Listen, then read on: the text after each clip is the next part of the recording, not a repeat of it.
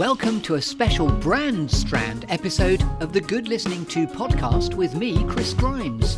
The podcast series that brings you The Clearing, where all good questions come to be asked and all good stories come to be told. And where all my guests have two things in common they're all creative individuals and all with an interesting story to tell. And Brand Strand is where I wrap an episode of the podcast with its strong storytelling construct around a particular company or individual to amplify their company or personal brand. Who are you? What's your story? And what do you do? So, yes, welcome to a GLT Brand Strand. And we're recording, please. Excellent. And we're in a very exciting, yet another exciting morning here on the Good Listening To podcast.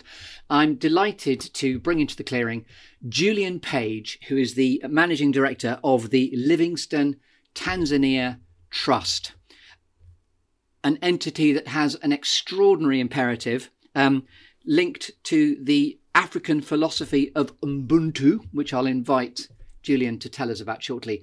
But it's a very philanthropic and um, altruistic endeavour, and uh, I, you know, I'm hugely respectful of the very, very significant and important work that you're doing in that region. I have a resonance with Livingstone in that I grew up in Uganda, and I've even been to what I think is called the Peak Memorial, where Stanley found Livingstone.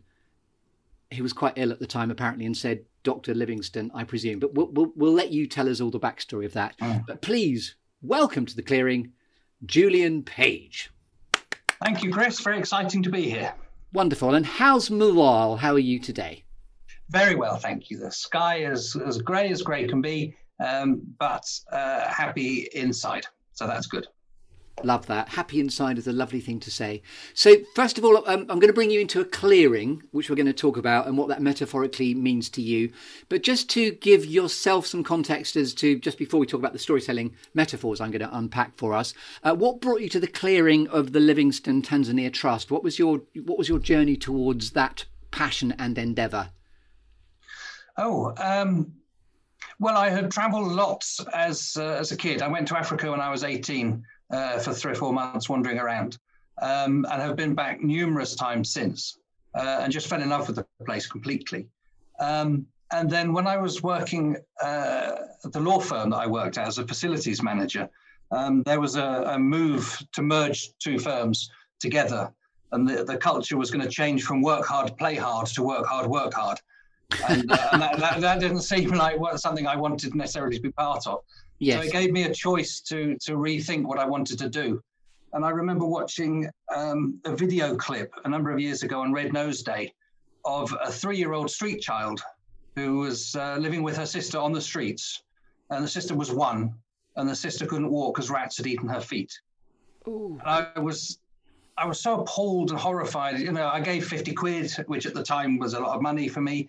Um, but that, that image never left me and um, and then when my brother had kids and they were kind of like the same sort of age, I was thinking, how on earth would my brother's kids cope in that environment? Um, they just wouldn't, you know. Uh, so I just thought, you know what, now is the time to to to go and do something, um, because uh, yeah, the social inequality was just shocking.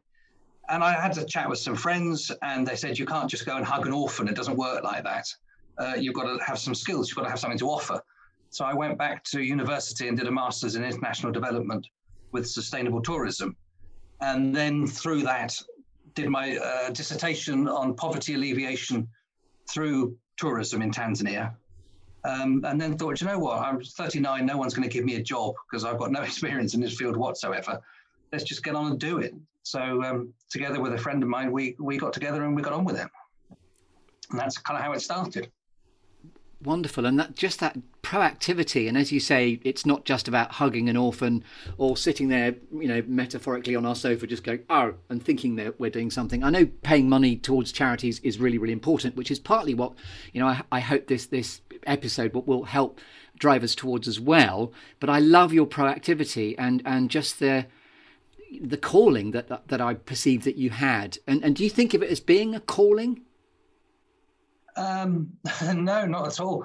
I mean, I went to a Quaker school, um, and Quakerism is all about, you know, caring about society. and we all have a role in society to contribute to society in some fashion. And at the time, what I was doing was contributing money every now and again to different charities. Um, but to have the opportunity to actually be a, a, valued contributor was, you know, quite an exciting step for me. So perhaps it was very selfish for me.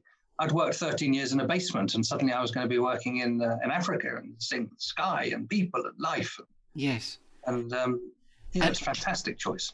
And, and, that's a lovely segue into the Ubuntu philosophy, uh, the African philosophy that I know the Livingstone Tanzania Trust has dear to its heart. Do you want to just tell us a bit about what that philosophy is?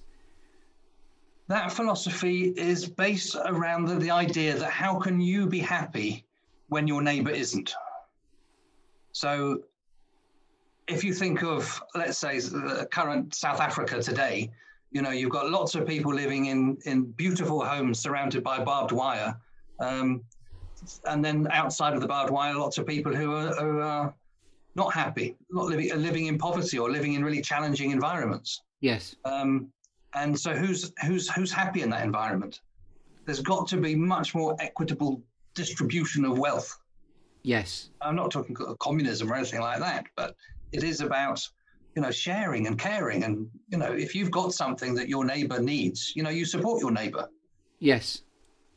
Absolutely.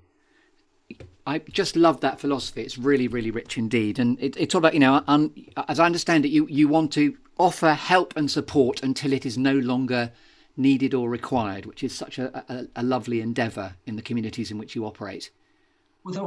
You know, we have a, a kind of view of, of, of charity work in that many charities do brilliant work on education in in a country in Africa, let's say, um, and they'll do an education program and think that's going to alleviate poverty. Or they'll do a health program and think that will alleviate poverty. And individually, they're all brilliant things. But actually, as a community, you know, poverty is caused by so many things that actually you need to be addressing all of them in the community if you really want to alleviate poverty. And that's yeah. why we say we'll stay there as long as it takes because we know that there are so many different angles to approach um, in order to help people address poverty for themselves. And as the story has evolved and, and I, I hope come full circle, have Red Nose and the charity of that got involved in helping the Livingstone Tanzania Trust over time? Uh, no, oh. sadly not. Red Nose Day is, is a challenge for us because they're very specific on the things that they will sponsor and support, yeah. Uh, which are all great things, um, but not necessarily things that, that we deal with. So they might focus specifically on disabled children in schools, well, we, that's that's not such an issue for us. So, what is your raison d'etre then? What is the, the cause that you're really? I mean, it, I know it's quite universal. You want to be there and be present whilst all help is required. So, what would you say the main thrust of the Livingstone Tanzania Trust is in terms of what you want to help? Our uh, main aim is to help people develop the skills and knowledge so that they can release the potential they have inside themselves to be living a healthy, happy life where all are respected and, and, uh, and valued. So it's about give, helping people get the knowledge and skills to do things for themselves. So self empowerment. So somewhere in there is the allegory of, of the, that story about you know if you teach a man to fish, he'll eat for the rest of his life. Whereas if you just give him a fish, you know, or, or woman, they will just eat once. So this is yes. about longevity and sustainability. Yes, and we kind of tackle it from um, you know, you've got to look at the kids of the kids who are the kids of today. You know, they've got to get the knowledge and skills in their schools so that they can progress to secondary school to university, so that you can deal with the future. Yes. But you've still got to deal with the parents of those kids.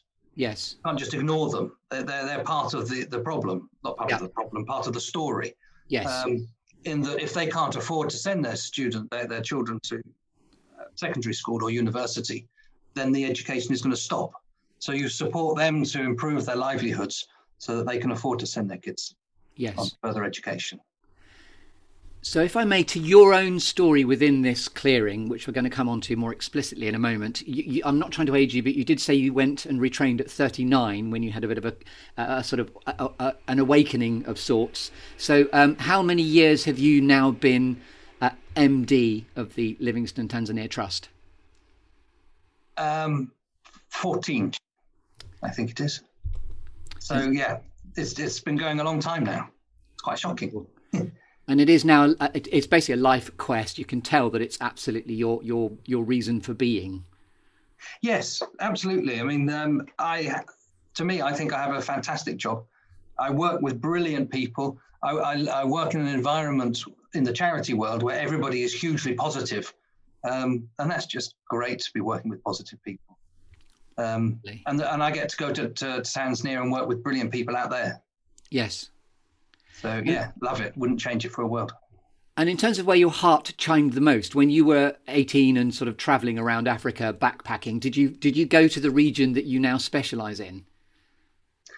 Um, well, I went to Tanzania where I very nearly got mugged, um, but um, but no, we didn't stay there very long, so not really. Right. So the reason that we I chose Tanzania was uh, because it, it has always been very stable politically, um, and that Julius Nyerere, who is the, the kind of founding father of Tanzania, is a, a, a fantastic leader. Um, he has created a peaceful environment in that country for 50 odd years now. yes. Um, and yeah, he's an inspiration. and have you met the man yourself? No, sadly, he passed away uh, quite a long time ago. Um, Sorry. but his, his, his, his legacy still lives on. and in fact, one of the things we try to do um, is implement some of the things that he failed to achieve um, because the ideas were so right, but he didn't have the resources at the time to do it. So, Okay. um, so that's things like he wanted schools to be self-sufficient, self-reliant. Yeah. Um, so we now work with schools to help them establish income generation activities Yeah. like uh, market gardens, farms, uh, cattle, fish, whatever. Um, and then that money that they generate, the profits from that, go back into the school to help maintain the schools. Um, And mentioning fish there, that's the banks of Lake Tanganyika, which coming again full circle is where Livingstone and Stanley had that very um, iconic exchange of Dr. Livingstone, I presume. yes, at, at Ujiji. Ujiji. And interestingly, or, or not, as you may may think, uh, it's 150 years next year Ah, um, from that uh, activity. So, um, yeah, we, we, we will try and celebrate that in some fashion. Don't know how yet. well, if I can help in any way with that, I, it would be my pleasure. And I, I hope you get a doctorate someday so we can greet you there and say, Dr. Page, I presume. I hope so. And by the Well, way, he never said that. You know, that's always just a myth. Yes. And we, we've been friends, um, by the way, for many years, I know, but I always think of you um, in your charitable works because of um, the, the, the, the cartoon um, Madagascar. I always think of you as being King Julian Yeah. because there you are, King Julian on the banks of Lake Tanganyika. Fantastic. Shaking my booty, Shaking, yes. We- we you- we'll- which I'm not going to do now for we, you. We can do that at the end. It's a podcast, so you can dance to your heart's content. It's good, but we are going to use the film version as well. Anyway, thank you for that wonderful uh, description and introduction. I'll come back to um, a, a particular question about your charity at the end. Uh, remembering again, it's the Livingstone Tanzania Trust. Um, so, Julian Page, Dr. Livingstone, I presume here you are. I'm going to bring you to a clearing now. Now, it's a metaphor which is open to your interpretation. For you, Julian Page, as the man that you are, what is a clearing like for you? Where do you go to get clutter free, inspirational, and able to think? I go to Richmond Park, um, which is about 10 miles away from here. Um, there's a pond, um, not the big pen ponds, but some other, there's a little small pond that's got a bench by it. Yeah. And very few people go there. And I just go there and I take my book. And then after about half an hour, I get bored of reading my book and I just sit there and contemplate and things arrive and things go. And it's, and you just, ah.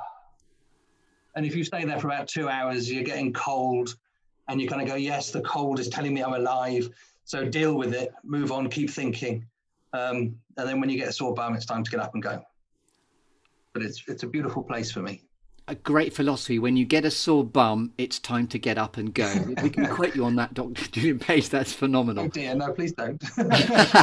so, uh, if, if I may, I'm going to join you at your bench. And I noticed that I, I thought when you first said I take my book that you were going to be a journaler, but you're actually talking about reading um, a, a book of choice. Is that right? yes, which would probably be um, some escapist trash, an airport read. Uh, what are we currently reading, dear?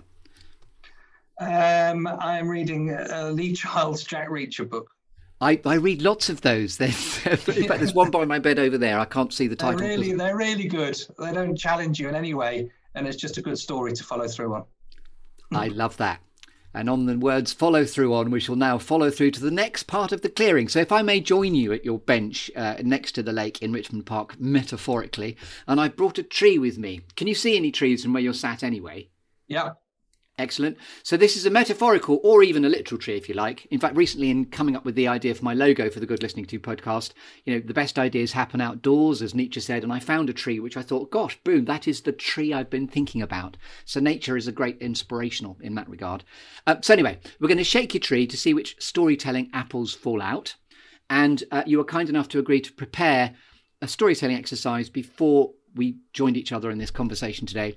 And it's called 54321, where you've had five minutes at Julian Page from the Livingstone Tanzania Trust to think about four things that have shaped you, three things that inspire you, two things that never fail to grab your attention, and then one quirky or unusual fact about you, Julian Page, uh, that we couldn't possibly know until you tell us. Now, don't panic, Mr. Mainwaring. You don't have to do all of that in one big monumental tree shake and then and then big heavy apples fall out. You can pick those apples out and chomp into them as you see fit. So, where would you like to start on the open road of that exercise? Um, well, I think starting at the beginning um, with the Quaker school that I went to that I talked about earlier.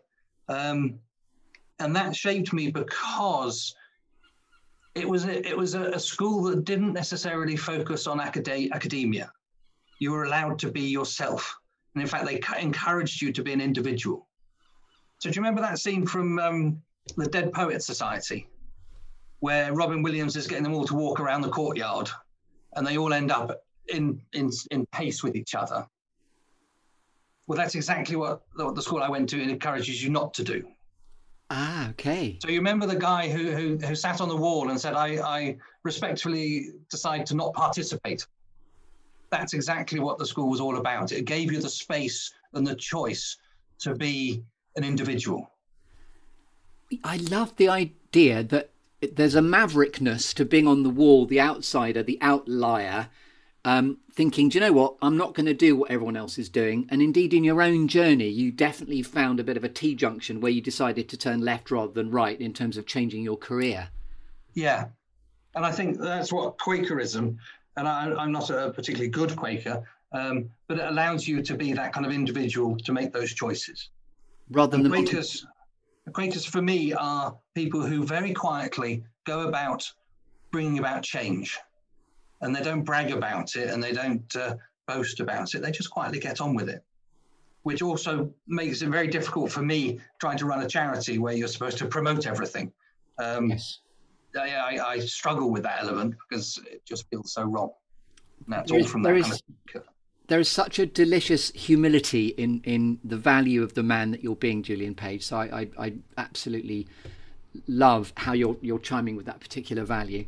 And, and indeed, one of the hopes with me interviewing you is that we can sort of amplify the voice of you and the Livingstone Tanzania Trust so that you can get more of what you deserve, which is uh, you know a wonderful endeavour that you're you're all about. That's very kind, thank you.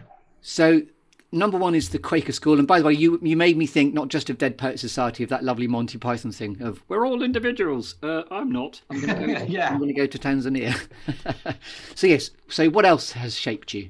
So what else has shaped me? So as I said earlier, I went off to Africa with some friends of mine when I was 18, and um, and we went we we did a bit in Egypt and then Kenya, Tanzania, Zambia, uh, Zimbabwe, um, and there was a discussion about going into South Africa, and this was in 1986, and uh, and I didn't know much about the apartheid situation, um, but we, we had that discussion about well we're not going to go into that country. Um, one of one of my friends is a Zambian, and she wouldn't be allowed to stay in the, the same hotel as us, and wouldn't be allowed on the same bus as us. And it was kind of like, well, what?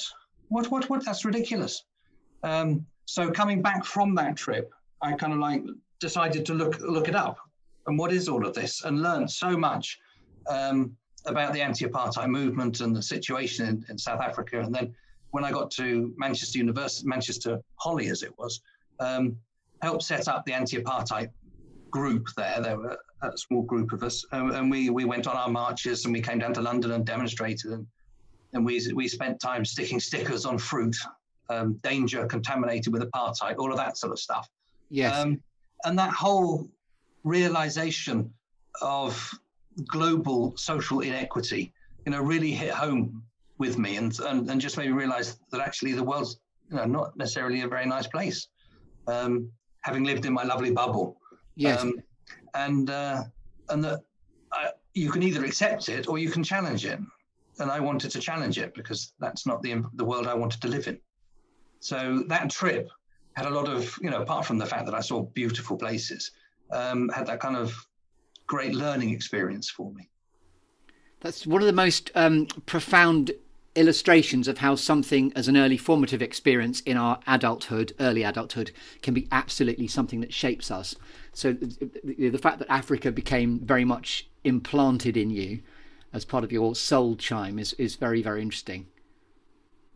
It was, I think that for me, there was that whole space um, the the the people were just so phenomenally friendly uh, and generous of spirit. Um, and yes, they might not have had lots, and they might have uh, lived in very challenging environments, or at least challenging from my perspective. Um, but they're still hugely generous. And and you know, when you come back to the UK, you know those things disappear very quickly, and you don't find people so often who are of generous character. Um, except now in in the world that I inhabit, I'm surrounded by them, which is fantastic. So I like that. Lovely. And what else has shaped you, Julian Page? What else has shaped me? I um, I went to catering college uh, up in Manchester, um, and we were taught there to be jack of all trades, uh, a master of none. So we were taught uh, to be a chef, to be a waiter, to, to be a front of house person, all of these things. Um, so that if needs be, we could pop into the kitchen if the breakfast chef hadn't turned up and do stuff.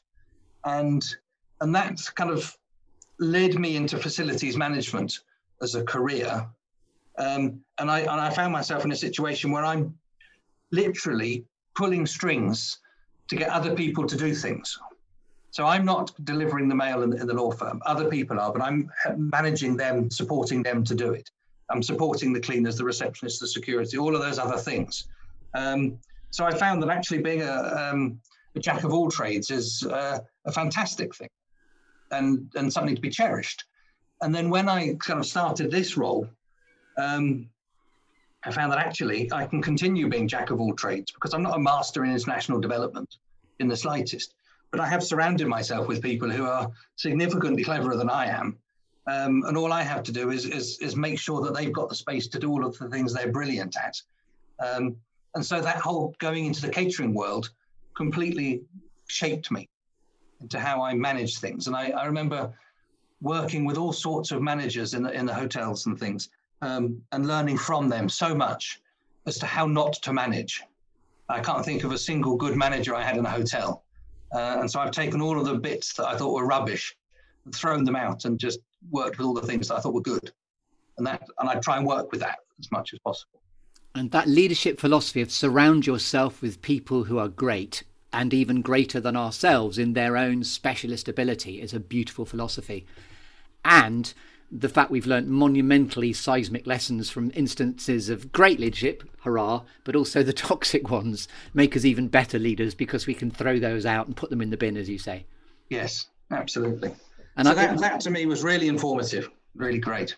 And it, you made me it made me think of a sort of puppet meister there when you talked about pulling strings. You know the the the old style puppets of a um, it's a word beginning with M that I can't remember now, but it's this idea of a puppet marionette. That's the word that I couldn't quite come up with. So, so you're a enabler of others and a bit of a marionette of pulling other people's strings to enable them to do what they do best. Hope so. Yes. and again, there's just uh, your humility keeps coming through, which is just a, a, a joy to observe. And anything else? I think we're nearly at the end of the what has shaped you. This is number four. Coming well, no, the other things that shaped me were that was that um, that video of those kids um, and thinking of my brother's kids. And, and that was just profoundly shocking to me. Yes. Um, and that's really what then shaped the rest of my direction. Yes. And I, I know your brother well as well, and his children that you're talking about, and what a cherished uncle I know you are. Well, it's Fletcher's footprint on our um, as our logo. Is it? Yeah. I didn't know that. We, Louis Louis refused to have his his little foot painted, uh, and Fletch was too young to object, so we just took it off him. Sorry, yeah. Fletch. Yeah, you didn't steal his foot. Just to be clear, you just imprinted it for for a few moments. Yes. I, I so love that because, of course, that's beautiful because most people just assume that's a graphic of a foot. But the fact it's your nephew's foot, Boff, Fletcher, what a cool name as well. And I know Fletcher well too. Uh, the geezer's foot is uh, there on the Livingstone Tanzania Trust um, logo. I love that, and that's that's something I didn't know. Thank you very much. Uh, yeah, so that footprint very much relates to those two girls. It also relates to that whole philosophy of when you travel, leave only your footprint um, mentality yeah, don't leave your rubbish behind and all yes. you're playing. Yes. Because originally the Livingstone Tanzania Trust was going to be um, we the reason we're called Livingstone in the first place was that we were we were going to follow Livingstone's foot uh, for his his paths, his routes from the coast to Ujiji and, and, other treks that he went on, and then we were going to follow others like Burton and Speke, um, and and we were going to support the the, the villages and, and, communities that we went through. Um, but we found. You, Sorry, you've uh, you've just reminded me. I'm, I misquoted. It's the Speke Memorial that I visited in Uganda. I called it Peak at the beginning, but it was the Speke. Oh. You're quite right. Sorry, that was. That's okay. We we found um, we found so many Tanzanians had died on those treks um, that we thought it was completely immoral to carry on with that idea. So we just binned it. But by that time, we'd already registered ourselves with Livingstone. And that's very interesting. The sort of zeitgeist this year, particularly with um, statues of the past, you know, icons of the past being sort of revisited because their story is darker. I mean, even where I live in Bristol, it's, you know, that I remember, you know, as everyone knows, it's steeped in the blood of slavery, the foundation stones of same, you know, and, and this year, very iconically, of course, the Colston statue was. Um, in a, in a wonderful moment of promenade theatre, was sort of felled, clanged towards the harbour, and plopped in and um, it was called the Harbouring a Well-Known Criminal. Woohoo! Hey! Whee! Well, so Livingstone seems to have escaped that on the basis that um, he was very anti-slave trade at the ah. time uh, and fought against the slave trade. Um, he also he was a, a, a, grumpy Scotsman who really didn't like white people at the end. He was sent out, or he went out to try and convert people, um, but found that actually they didn't need converting, and, and he respected them and he respected their lifestyles, um, and that's why he stayed there. And so when, you know, when he was allegedly lost, he wasn't lost at all. And and when Stanley turned up to find him, you know, he found him. Yes, he was sick, but uh, he was living very happily. Thank you very much indeed. Not lost at all. He had actually found himself. He wasn't lost he, at all. He, yes, he had found himself. And so you have uh, Livingstone in Zambia, where there are still statues that stand proudly. Um, yeah. and, and the Zambians haven't got rid of the name Livingstone for that town um, because I assume there's still a lot of respect for him. And when I talk to the people in Tanzania about the name, um, you know, they, they've never even heard of him. So uh, yeah. they don't have a problem with it, which is interesting because we have had that discussion about whether or not uh, we should change the name. Um, and so far, we, we've not for, for all the right reasons it sounds. And i just love just to revisit that lovely expression of you have to get lost in order to find yourself. It's lovely. So i believe that's shaken the apples of what's shaped you. So now what the, the three things that inspire you? The three things that inspire me. Um, well I've, I've had to think about that. Um, I, I decided that saying three people who wouldn't work but i'm going to group them into into people. Um, and I've got on my list Biko, Mandela and, and Gandhi um, as people of phenomenal strength of character who had the courage to, to follow through with all of their actions, um, all in different ways. So Gandhi was uh, completely into peace. Mandela was um, tactically, you know, wanted peace but was denied it. Um, and Biko ignored all of those things and was talking about actually you've got to change from within, um, and that the oppression from the white people in South Africa, um, we are allowing them to oppress us. We have to start saying black is beautiful. Um, we've got to stop having these negative connotations about ourselves. And once we have that, then we can go forward and challenge the apartheid state. And it's because that mentality was so much more dangerous than fighting. Um, that's, I suspect, why they killed him. But yeah, so those three are kind of like um, high up on my list of, of people that I um, who inspire me, keep me going. I just thought that was so articulately put, who and why. I just want to leave that floating there because I think you've you've done a, a beautiful job of, of the reason for that source of inspiration. Okay, cool. Um, the other thing, other people who inspire me are travelers, uh, people who have that desire, a bit like me, to just keep looking over the horizon and wondering what's there, yes. and just keep going. You know, because it's not that the grass is greener; it's that the grass is different. Yes. And that the culture is different, and the life is different, and what can we learn from being in different places, from different people, that can enrich us in some way. Um, so I always, you know, when there's travel stories, when there's travel films, you know, you just can't. I just can't not watch them. Uh, I think they're brilliant. And, and uh, uh, Michael Palin, in that regard, for me, is an absolute legend. Uh, you know, I've, I've so enjoyed. There's been a, a, a retrospective of his various uh, travel brilliance, and it's uh, yeah, absolutely the idea of just going somewhere with with open, fresh eyes Yes, and he's such a gentleman, isn't he? he the way is. he does it and the way he talks to everybody, he's so gentle and kind. Yes. Um, yeah. And if I just while I may, uh, my my uh, just to put it, insert a cheeky little plug here. He's very he's very very very very much on my ladder. Uh, someday uh, he doesn't know I'm coming for him, but I'd love to give Michael Palin a good listening to. Just putting it there. well, I'll listen. Thanks for coming. Yes. So moving on back to you. more back to me. Forget Michael. Um, it's quite funny saying Michael, isn't it? anyway. Sir Michael. Uh, is, oh, goodness. Um, the other people who inspire me are my colleagues. Um, because again, they're they're just brilliant. Every day I talk to them, and every day I learn something, learn something from them, um, and the the patience and tolerance of me on a day to day basis is admirable, because I know that I can be extremely annoying and picky, um, um, and they tolerate me every day, and inspire me every day. So I'm very happy to be working with the team that I have. And my very, very, very best guess, Julian, as to why they tolerate you is because you care so profoundly and so deeply for your common purpose.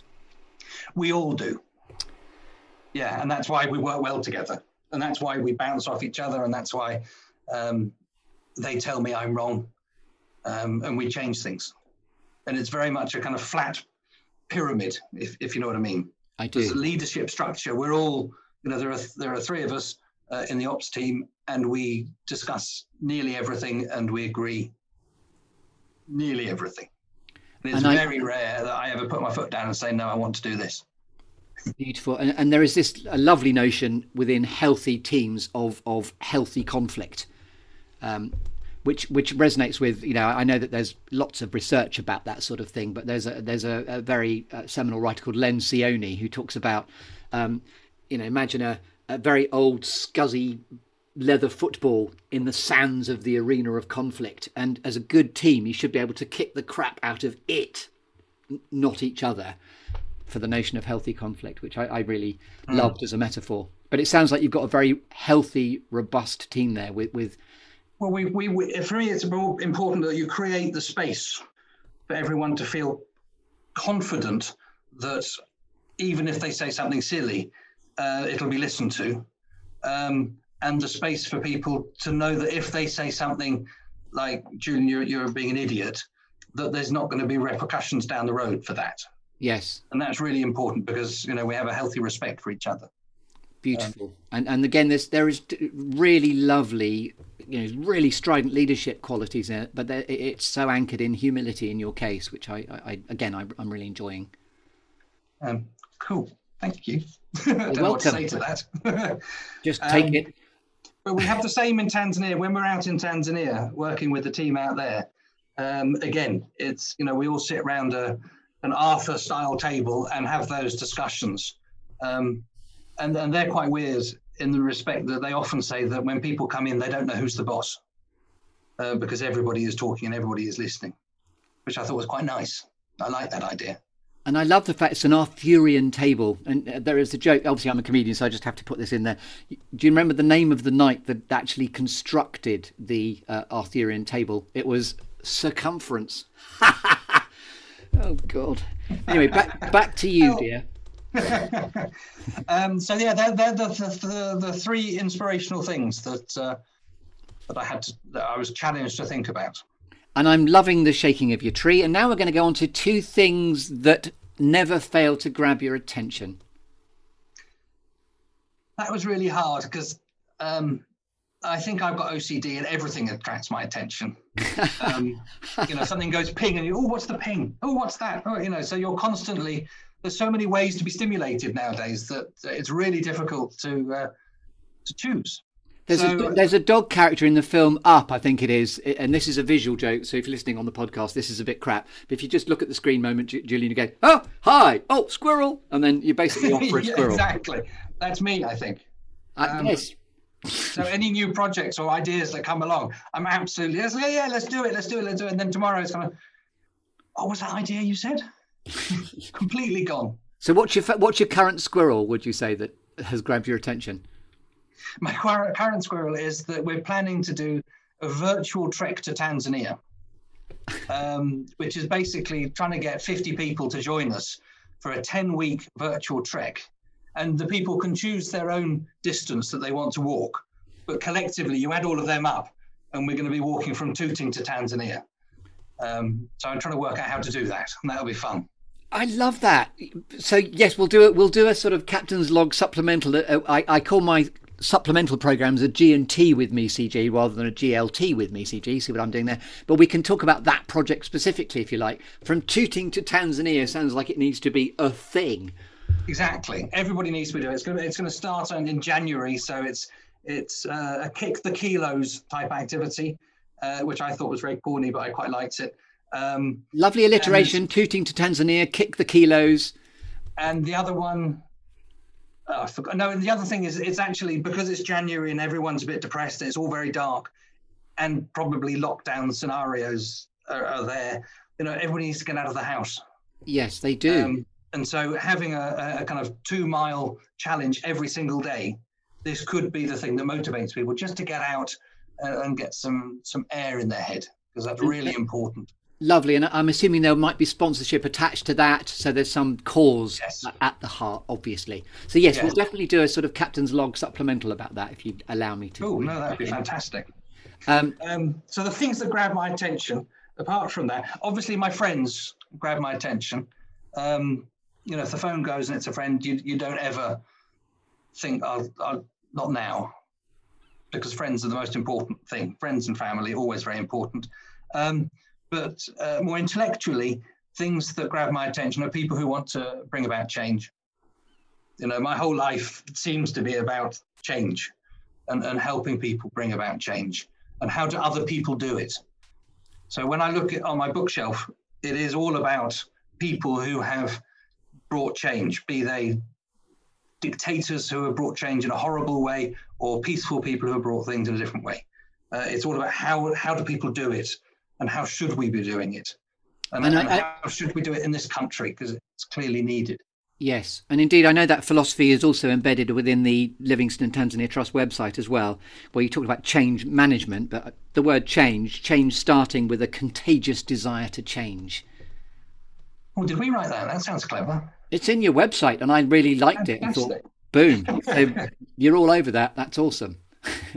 so it's, it's also interesting, and I don't know if this um, it's the right thing to tell people on a public thing. But um, one of my great, great, great ancestors of some sort was um, a member of the gunpowder plot. So he was one of the 12 who uh, got hung, quartered, and whatever um, for trying to bring about change. Now, obviously, we don't condone their, their methods of bringing about change. Yes. Um, but it was quite interesting that, that, to see that family members have been trying to bring about change for hundreds of years. So, in a little way, I'm quite proud of that. Yes, in a little way, your DNA is all about change. I love that. yeah.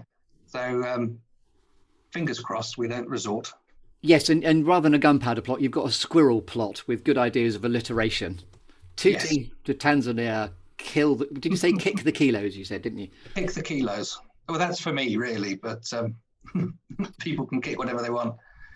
Lovely. Um, so, uh, anything else? Well, we've done that now. So now I, I think we step away, and it's now um, one quirky or unusual fact about you, uh, King Julian, that we couldn't possibly know until you tell us. That was uh, quite challenging, but um, I wake myself up sometimes in the middle of the night laughing. um, I'm not sure if I've told myself a joke or I've seen something funny, but I start laughing and then I wake myself up, and I kind of like that. I, I kind of like that too, and um, I hope this is inappropriate. I quite like to be there when you woke up doing it, but I'm not trying to be weird or anything. It's just a very that's a very quirky, lovely thing. It appeals to my sense of humour. When was the last time that you uh, woke up doing that? Uh, not for a couple of years now, actually. So you must report back and tell us the next time it happens because you probably are due another wake up call. I am definitely due another wake up call. You can, yeah. always come, you can always come back to the hashtag lol virus group that I've been running on Facebook. There's quite a few lols there, but you can't read them in your sleep, obviously. No, no. But I do remember once telling myself a joke um, in the car and then bursting out laughing because I'd never heard it before. can you remember what that joke was? No, but uh, it's more of a long-winded story than I want to tell. I think. there's, there's, obviously more programs to be made, so yes. More programs, yeah. Lovely, um, wonderful, and I'm, I'm, intrigued by the construct of jokes actually, which is why I said, "Oh, do you know that joke at the moment?" Uh, something that never fails to get my attention is when someone says, "Can I tell you a joke?" I'm always interested to know whether it's going to be something new or different. So we've shaken your tree, you lovely man, and now we're still in the clearing, going, you know, milking the, the metaphor for all we can. And now we're going to talk about alchemy and gold. Now, when you are at purpose and in flow, and by the way, your alchemy and gold is implicit in what you've been giving so far. But what would you say you are all about when you're at purpose and in flow? What's the alchemy and gold that you know you like to bring? I don't really understand the question. I will reframe it. So when you're in your happy place doing what you love to do the most, that's what I'm defining as being alchemy and gold. So so what is it you most enjoy bringing to the world? Um, laughter and uh, knowledge. So I remember I often do talks at schools to uh, to students. Sometimes they can be five years old, sometimes it's A level students. Um, and I just love being in front of them all and just telling them stories about Tanzania um, and the work we do, and and seeing people's faces kind of go, oh, okay, now I get that. Um, and, and I did one one with some five year olds, and the questions that came back afterwards seemed to just focus on the shoes that the girls in the in the photos were wearing. Um, and and did they have clerks And would they like shoes with flowers on? And, and the next 10 minutes just focused on would they like shoes with this on? Or would they like shoes on that on? They just, they were so sad that the, the people didn't have shoes. So that was, to them was the most important thing. And, and can I give my pocket money so that people can buy shoes? And it kind of just melts your heart that at that age people want to support people um, have a better life. And so, so poignant that, that the the logo is about the footprint. Your own first encounter with the need to do what you're doing was the idea of feet, and, and the rather darker story of, of rats having eaten feet. You know, and and now you're in a school sharing laughter and, and, and knowledge, and they're they're they're just lovely and fixating on the feet. So there's something really iconic about the footprint of, of you and the Livingstone. Yeah, I hadn't really put that together. Hmm. It's my job to make connections. We're here all week. So I, I, love that, and and also just the the sheer joy, and it's humanity that binds us all, which is something I'm really mm. struck with in talking to you. So this is really really enjoyable and stimulating for me too. So thank you. It's a real a real pleasure and a, and a gift that you're bringing. Which, by the way, your gift is what alchemy and gold is in how I am framing it in this construct. So I love that. So just to, to recap for you, it's laughter and knowledge, which you know that's one of the best answers to this question. Your episode 28 of my podcast, and I have to say that's one of my very, very favourite answers to that. Okay, so we, we've shaken your tree, we've talked about alchemy and gold, and now finally I'm going to award you with a cake, Mr. Julian Page. And you're going to be invited, nom, nom, nom, nom, nom. and and you, you, as you're a caterer and a chef, you can have made it yourself. Do you prefer to make your own cakes or do you prefer being given cakes? Uh, given cakes, please. I'll Yes. give you the address later. Lovely. And uh, any particular flavour, dear, that you like? Uh, no, all of them, no. except fruit cakes. Oh, yeah, don't, but yeah, Dundee fruitcake. I'm not dis- dissing. Anyway, so I, I don't want to tangent myself. Mm. So the metaphor is that I, you're now going to put a cherry on the cake, is my, my final invitation to you, which is again open to interpretation as a metaphor. The cherry on the cake could be the best piece of advice you've ever been given. It could be a favourite inspirational quote. It could be something that someone said to you once that you've never forgotten. Or it could be advice that you may give in counselling a younger version of yourself. Um, so it's an opportunity for you to impart a bit of wisdom as a legacy to this conversation. So, h- how would you like to interpret the cake and the cherry? Um, I would like to interpret the cake and the cherry as two separate things. So, um, my first piece of advice that I just think is brilliant uh, is is that that beautiful phrase: "Be the change you want to see in the world." So that's something that you know I strive for every day, and I fail every day, but keep striving. Oh, you've just think. sorry, you Um, just because I think froze really momentarily. You just froze Um, momentarily. And then Sorry, the piece of advice. Sorry. you just froze Oh. momentarily, just at the very end of that. And So it's be the change you want to see. yes, and is that a Gandhi is- quote? It is a Gandhi quote, Yep. um, and it's really difficult to achieve. You know, we all want to be perfect recyclers. We all want to be perfect non-Amazon buyers, all of that sort of stuff. But actually, it's really difficult. Um, but we've got to put the effort in. And every day, I think, yes, I must try and try and try. So that keeps me going. That's that's my word of advice to people: is try and be that. Um, but the advice to my younger self would most definitely be don't drink that two liter bottle of cider. is that just one dark episode where that was just a big mistake? Well, actually, there were there were several, but uh, hopefully that advice would carry on. And do you still like cider to this day, or has it put you off Can't it stand it. because Can't of that? stand it at all. Yeah, because of that. That martini. Can't do it anymore. I'm sorry. F- For a long while, I couldn't do gin because the first time I ever got off my chonk at Hadleigh Castle near Southend was drinking uh, neat gin for reasons I still don't understand. But, so not good, and I, I you know, luckily I, I never went down that slippery slope again. Um, it was just that frisson of youth of oh, I could if I wanted to, just exploration, which you obviously had Yes. similarly wrapped around your flagon of cider. um, so yes, beautifully and deftly delivered. I'm going to ask you a very specific question about the charity in a moment, but um, anything else you want to say about anything we've talked about to this point? Uh, no, it's been really um, interesting having to think about these things because I never really do. Um, so thank you for giving me that opportunity. And if we want to find out more about Livingstone Tanzania Trust or about you, Julian Page, on the interweb, where can we go? We can go to www.livingstonetanzaniatrust.com. Uh, and that's that. And we're also on Facebook, Twitter, Instagram, LinkedIn. I think we've got nearly everything covered. I don't know Beautiful. half of them do, but um, but we've got them covered. Well, you're pulling strings for other people to worry about that shit because you can't be good at everything, obviously, but you're good at many, many things we can see.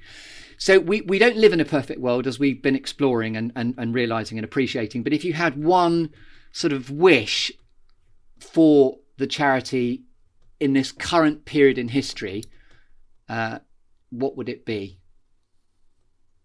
to survive. Uh, the charities, all the small charities, especially the small in, in, international charities, are really struggling. Um, I think there's statistics that at least half of them will close within the next 18 months um, because all of the funders are focusing on UK COVID or have stopped donating because there's no dividends coming into their pots so that they can't give any money out. So uh, small charities like us are absolutely just struggling to get through. We will get through. I know we will. Um, but you know, it doesn't stop us praying because it's hard for everybody at the moment. I know it's hard for everybody everywhere, Um, but for small charities that are doing so much good work uh, across the globe, uh, it would be devastating for them to stop because the impact actually is huge. So, yeah, I would want all small charities to survive this terrible time. So, thank you so much for gifting us with your presence here on the Good Listening to podcast. You've been listening to Julian Page, MD and trustee of the Livingstone Tanzania Trust. Thank you very much indeed. Good night. Thank you. You've been listening to the Good Listening to podcast with me, Chris Grimes. If you've enjoyed the programme, then please do subscribe on all the usual channels. There's also a dedicated Facebook group for the programme too, and I'm hosted on Buzzsprout. If you'd like to connect with me on LinkedIn, then please do, and then on Twitter and Instagram at that Chris Grimes. Also, if you'd be interested in having some coaching from me to help you level up your confidence, your personal impact, or your brand, then contact me via email chris at secondcurve.uk. So until next time, thank you for listening and goodbye.